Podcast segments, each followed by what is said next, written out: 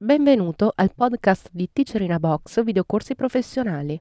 La lezione che stai per vedere è stata estratta da uno dei nostri videocorsi. Se ti piace questa lezione e vuoi acquistare il videocorso completo, dai un'occhiata alla fine di questo video per scoprire come risparmiare.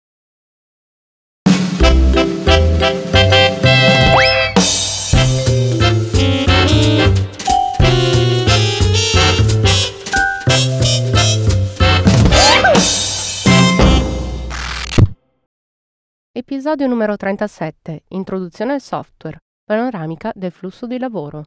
Corrisponde alla lezione 130 tratta dal corso professionale di Adobe After Effects CS4. Teacher Davide Famoso. In questa lezione daremo un'occhiata rapidissima al flusso di lavoro tipico all'interno di After Effects. Quello che stiamo per vedere infatti è come normalmente un video o un pezzo di un video viene inserito all'interno di After Effects, elaborato e poi esportato per essere utilizzato all'interno della sua destinazione finale.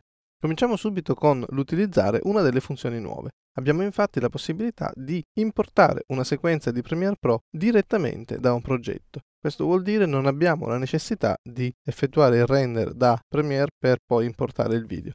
Vedete, ho semplicemente collegato la sequenza, questa è l'icona di Dynamic Link che conosciamo se lo abbiamo già utilizzato, trascino sull'icona della composition per realizzare una nuova composition direttamente dal filmato presente all'interno di Premiere.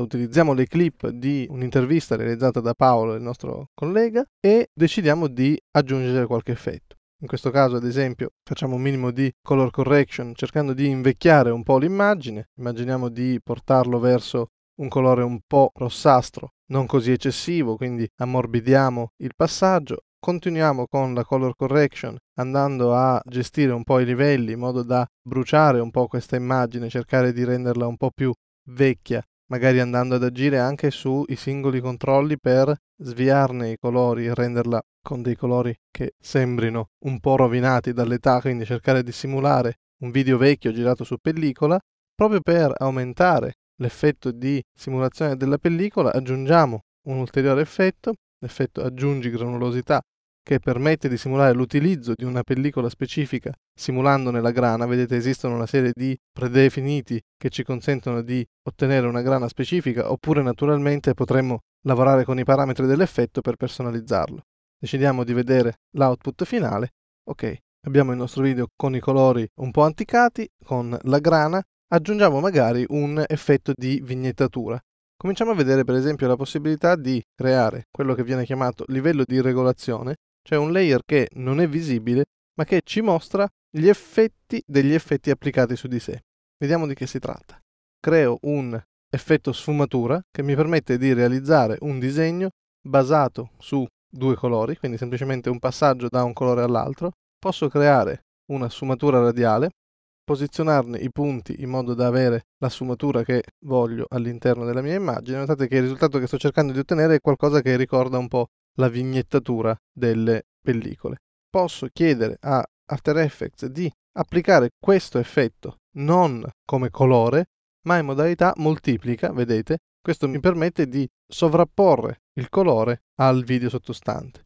In questo caso schiaccio T sulla tastiera così da mostrare il valore di opacità, posso così rendere più o meno visibile questo effetto, renderlo meno pesante per evitare che sia eccessivo. Notate come la possibilità di utilizzare un livello di regolazione mi permette di applicare degli effetti senza effettivamente applicarli al livello su cui sto agendo, ma applicandoli in modo che risultino visibili a cascata. Una volta effettuata questo tipo di modifica, quindi diciamo che ho ottenuto il mio risultato finale o magari voglio verificarlo, e quindi schiaccio 0 sul tastierino numerico per vedere quale effettivamente è il risultato del mio lavoro. After Effects sta calcolando un'anteprima veloce per permettermi di vedere quale sarà il risultato del mio lavoro. Schiaccio nuovamente 0 per vedere. Ok, questo è il risultato, perfetto. È esattamente quello che avevo in mente. Una volta ottenuto questo risultato posso prendere la mia composizione, aggiungerla alla coda di render e si aprirà l'apposito pannello all'interno del quale posso decidere con che livello di qualità effettuare il render, in che formato salvare. Esistono una serie di predefiniti o posso andare a scegliere fra tutti i formati disponibili all'interno di After Effects. Vi ricordo che quando scegliamo un formato da qui, in realtà stiamo utilizzando il nuovo motore di codifica di After Effects, quello comune a tutta la suite CS4, e cioè il Media Encoder. Scelto il formato di output, indico il file da utilizzare. Notate una cosa importantissima, posso indicare più file, per cui magari posso decidere di salvare una versione in bassa qualità o una versione in alta qualità, quindi ne faccio una versione compressa in DV, una versione non compressa in formato senza perdite, in modo da sfruttare il render una volta sola. Usando questo sistema, infatti, il render dei singoli fotogrammi verrà effettuato una volta, ma potrò salvare più file. Questo è comodissimo nel caso in cui io stia usando un progetto il cui render di un frame richiede un certo tempo, sfruttando la possibilità di salvare più file contemporaneamente, eviterò di dover effettuare una seconda codifica.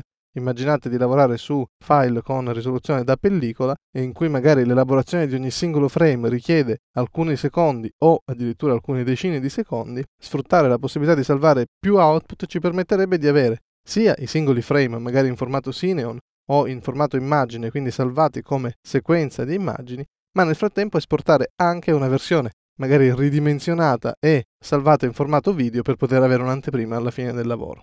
Prima di completare l'esportazione guardiamo un'altra cosa importante. After Effects è in grado di lavorare con tutti i file nativi della suite. Facciamo un importa e ad esempio importiamo un file di Illustrator direttamente all'interno di After Effects.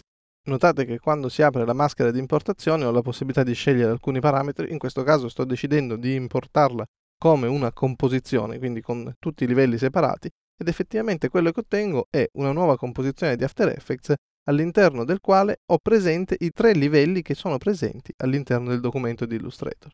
Notate il fatto importantissimo che questo documento, se ridimensionato, manterrà le sue caratteristiche di vettorialità, Infatti se lo ringrandisco, notate che si sgrana il livello perché viene trattato al momento come bitmap. Mi basterà dire ad After Effects di mantenere le informazioni vettoriali e vedete che per quanto io possa ingrandire il mio livello di Illustrator, il risultato sarà sempre perfetto. Questo ci consente di creare della grafica vettoriale e di sfruttare la capacità di After Effects di essere totalmente indipendente dalla risoluzione. Infatti qualunque cosa in vettoriale verrà mantenuta come tale.